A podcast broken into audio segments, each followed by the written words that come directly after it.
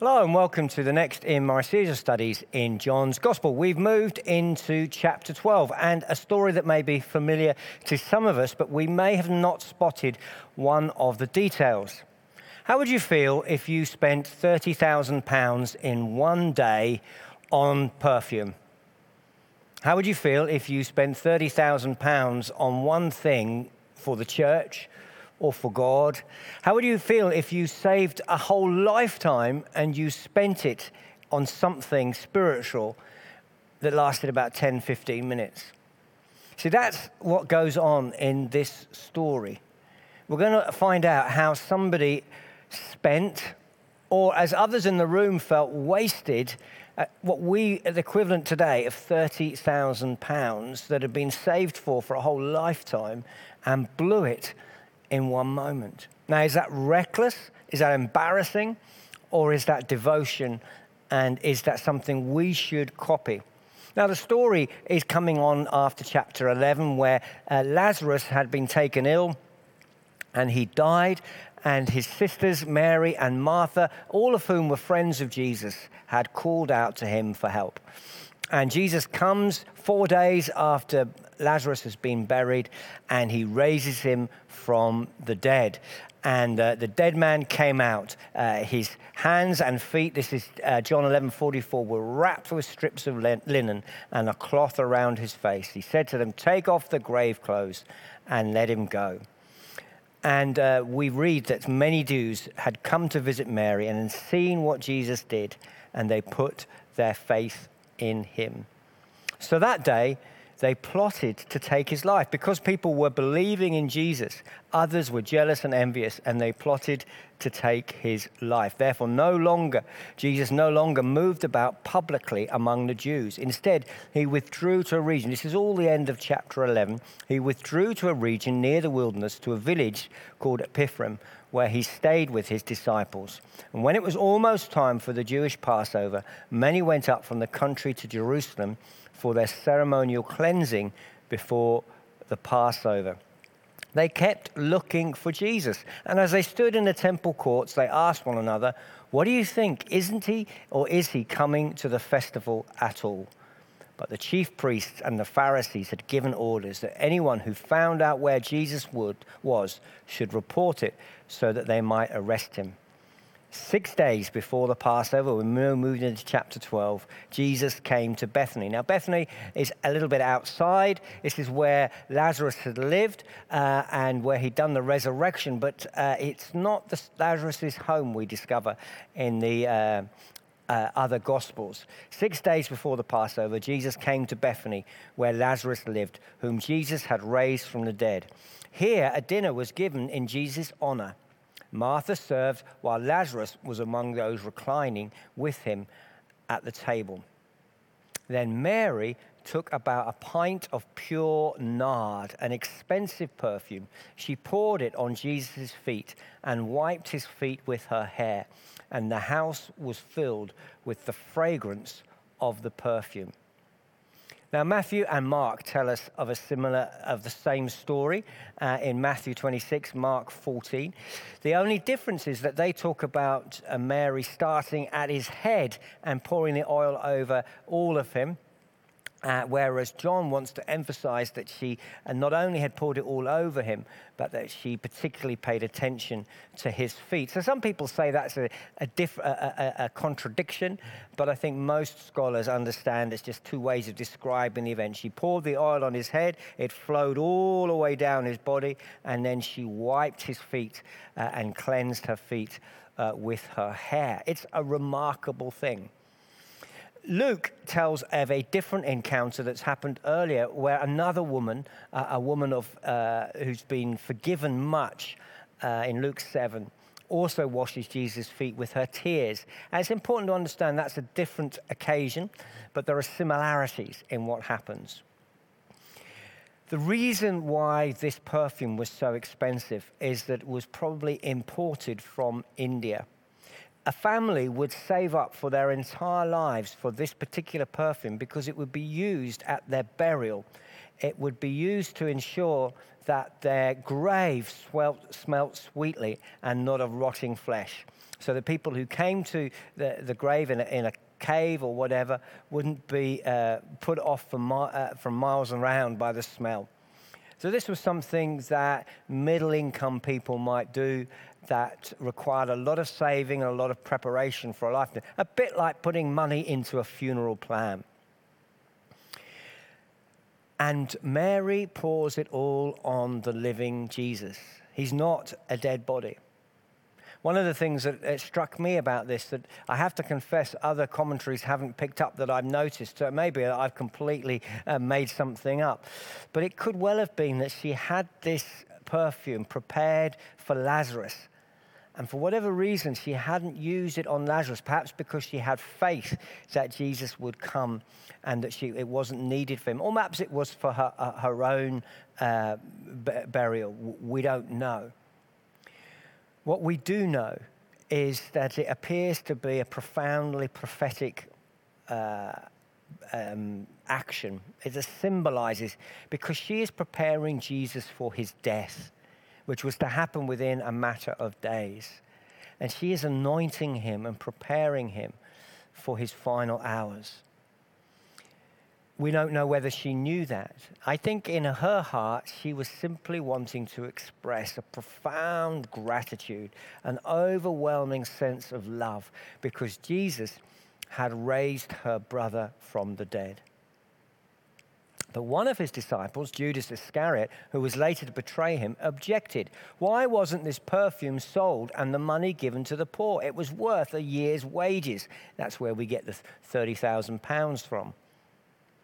Now, Matthew and Luke, uh, Matthew and Mark tell us that uh, this was more than just Judas who said this, that there was a general feeling in the room that this was an extravagant waste of money. And I have to hold my hand up. I think that's what I would have thought. I think I would have said, come on, there's so many things we could do with £30,000. Do we really want to just uh, pour it all over Jesus and it be done? John, however, is a little bit more critical of Judas. He says that uh, he did not say this because he cared for the poor, but because he was a thief. And as keeper of the money bag, he used to help himself to what was put in it. So, what John is suggesting is that Judas's motive was self interest, that he was looking to follow Jesus for what he could get out of it. And he was seeing that what Mary was doing wasn't going to benefit him. It was going to bless Jesus rather than him, and he was objecting to it. So John is quite hard on Judas, where, whereas Matthew and Mark sort of say, well, a lot of people thought this. But Jesus responds, Leave her alone, John 12, 7. Jesus replied, It was intended that she should save this perfume for the day of my burial. And so he highlights the prophetic act that has just taken place. And he says, No, it's good. I want to just draw out two things for us around what Mary does and around the way in which Jesus receives and, well, and accepts it. The first thing is this that what she had received was worth more than what she wanted to hold on to. What she had received was her brother back. What she had received was the resurrection of a, a, a, promise that was to come and that she saw in real life. She probably had received more than that from Jesus, being called to be a follower of his and to be loved and valued and known by him. And all of that in her mind equated to be worth more than £30,000, worth more than the perfume that she had saved up. And she wanted, which we'll look at in a moment, she wanted to express the value of what Jesus had done for her. And I guess many of us would struggle and say, well, why? So let's begin by trying to work out what it is that perhaps we value most that Jesus has done for us. Perhaps things that we need to just pause for a moment and dwell on. So, where have we received something that is worth more than the things we want to hold on to. And there are a number of possibilities that are wrapped up in what we call the good news of Jesus. It may be that what is most important to us, most significant to us, is eternal life, that death is not the end, that we can be and will be reunited with loved ones who've gone ahead of us in Christ, that the trials and pain and suffering of this world are temporary and short lived, and that they, the, the glory of heaven and the joy and the peace and the, the beauty of heaven will last and far outweigh the difficulty of this life. And it may be that if we stop for a few moments, we realize that that is worth more than anything else in this world. And we really want to hold on to that, and we would trade anything for that.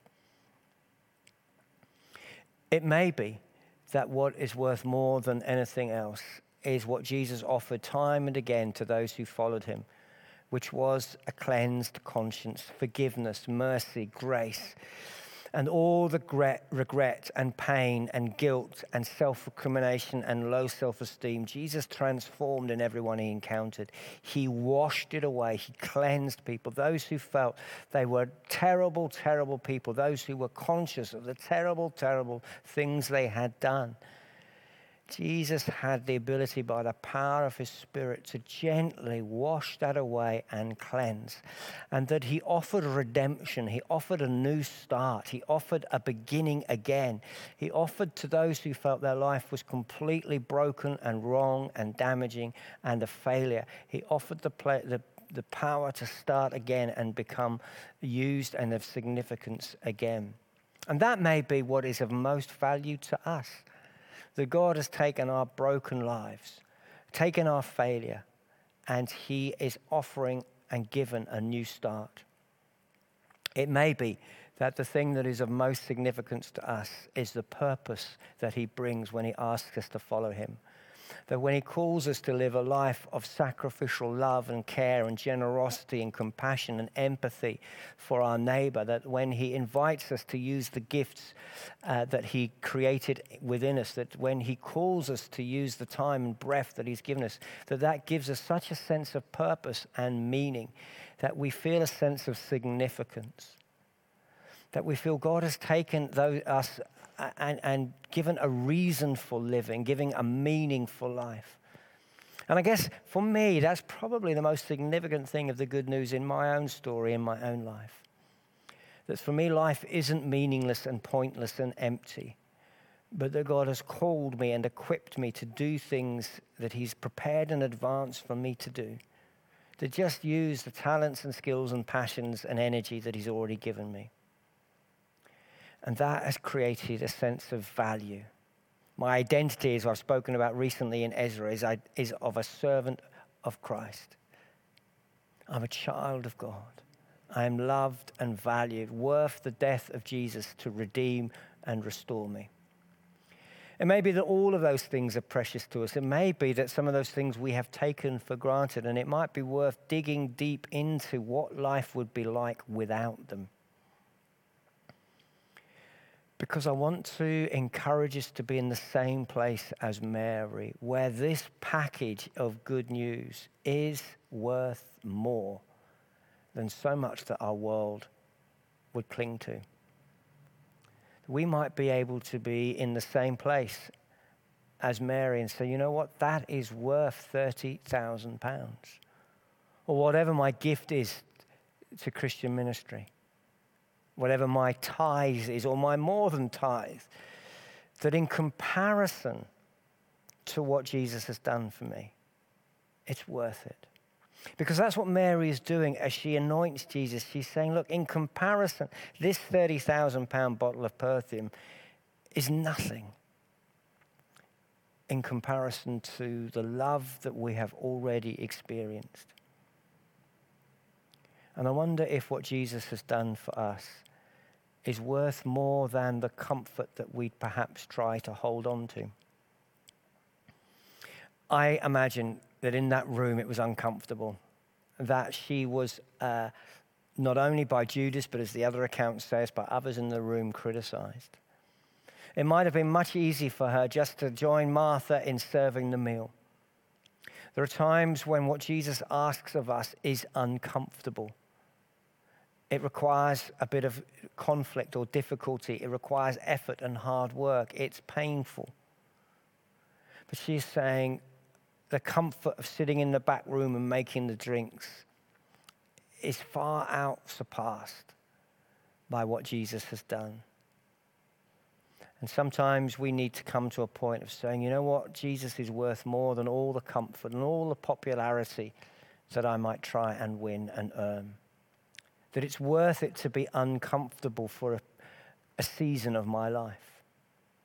That it's worth it not to have the nicest house. It's worth it not to have the best phone. It's worth it not to have the fastest car. It's worth it not to have the best wardrobe. It's worth it that there are times when we wonder where the next uh, few pennies are coming from that it's worth it when people ridicule us or reject us or stand against us because of what Jesus has done. And because to be in his service and to be able to say, I'm doing the will of God, to be able to say, I'm doing what Jesus asked of me, is worth more than these things. She washes Jesus' feet with her tears. That is a humiliating thing. We've talked before about how feet were often caked in the, the things that donkeys and cattle and oxen had left behind, mixed with dirt and, and uh, sand and dust. And with her emotion and tears, she cleans. She has demeaned herself to the lowest slave of all because it's worth it because she wants to express to everybody in the room, but particularly to Jesus, she wants him to know how much she loves him. And that's the second aspect. She needed to express the depth of her love for Jesus. And it may be that we're not quite at that point. So our prayer is, Lord, help me to open my eyes to your love, such that when I know your love for me, everything else fits into place and is easy to give up. I want to suggest that there are five elements to expressing our love, and it's not one of the five. We do one of the five, and the other four don't matter. It's not even that we do four of the five, and the other one doesn't matter. It's that all of these come as a package. And the first part of our expression to Jesus for, of our love for him is our words. As we reflect on his eternal life, on his redemption, on his cleansing, on his calling on us, what words might be costly for us to say and mean? Remember, this gift is costly to her. There is a personal cost and sacrifice to what she has given.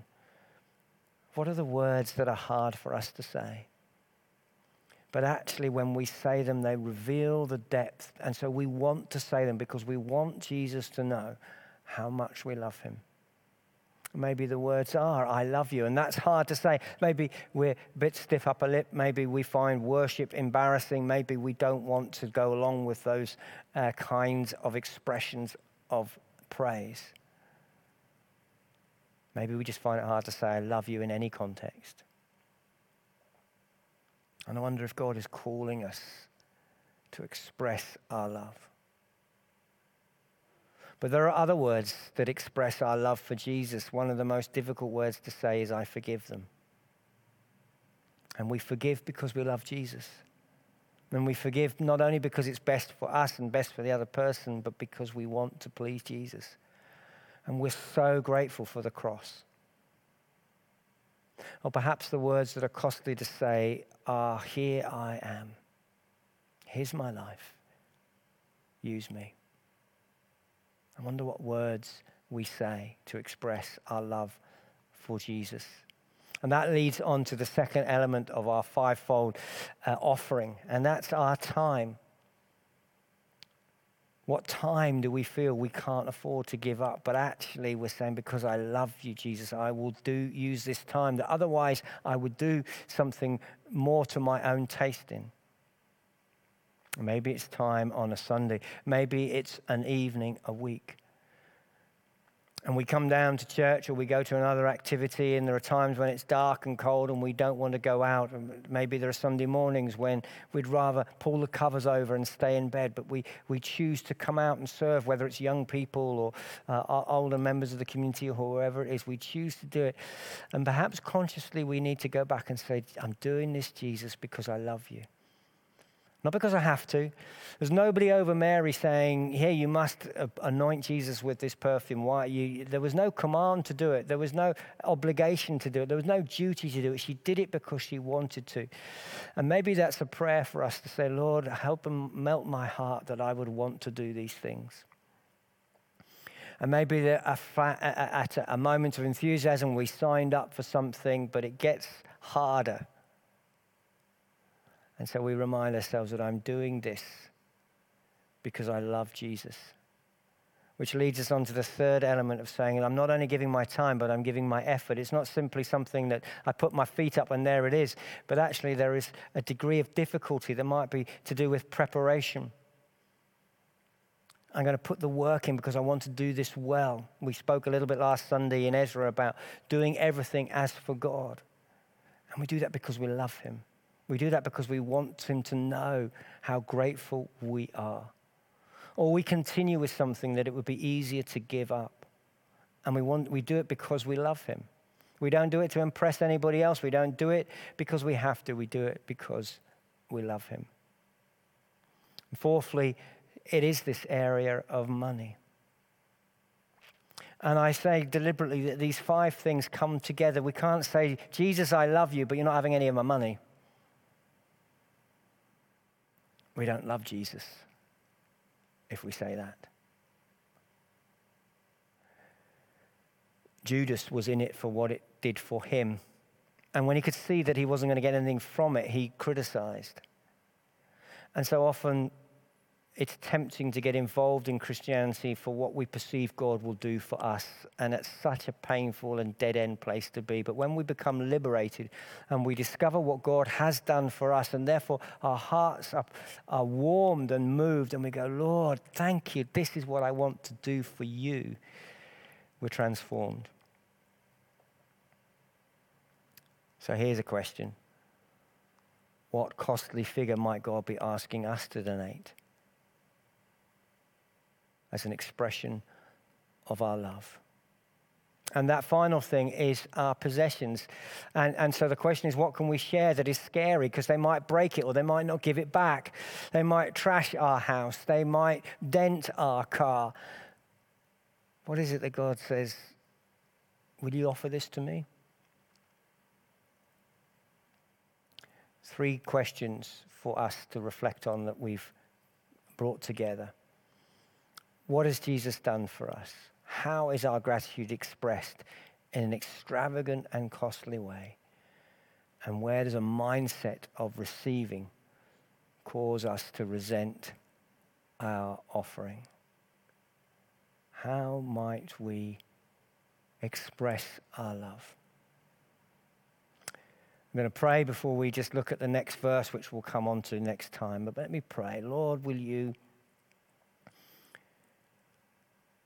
Remind us of what you've done for us. By your Holy Spirit, will you set our hearts aflame? Will you restore to us the joy of our salvation? Will you help us to return to our first love? Will you forgive us where we have taken for granted what you have done for us, where we have neglected the, the discipline of thankfulness, where we have thought it was all what we deserved? And Lord, will you help us to offer what you're worth? Not what we can spare, but what you're worth. Will you help us to join in with Mary and give what is extravagant because you're our God and we love you? Amen. And that final verse is where Jesus said, having said, uh, uh, leave her alone, he says, You will always have the poor among you but you will not always have me. That's what I'm going to look at next time. Not one of my easiest verses, but we'll come back to that in a week's time. Cheerio.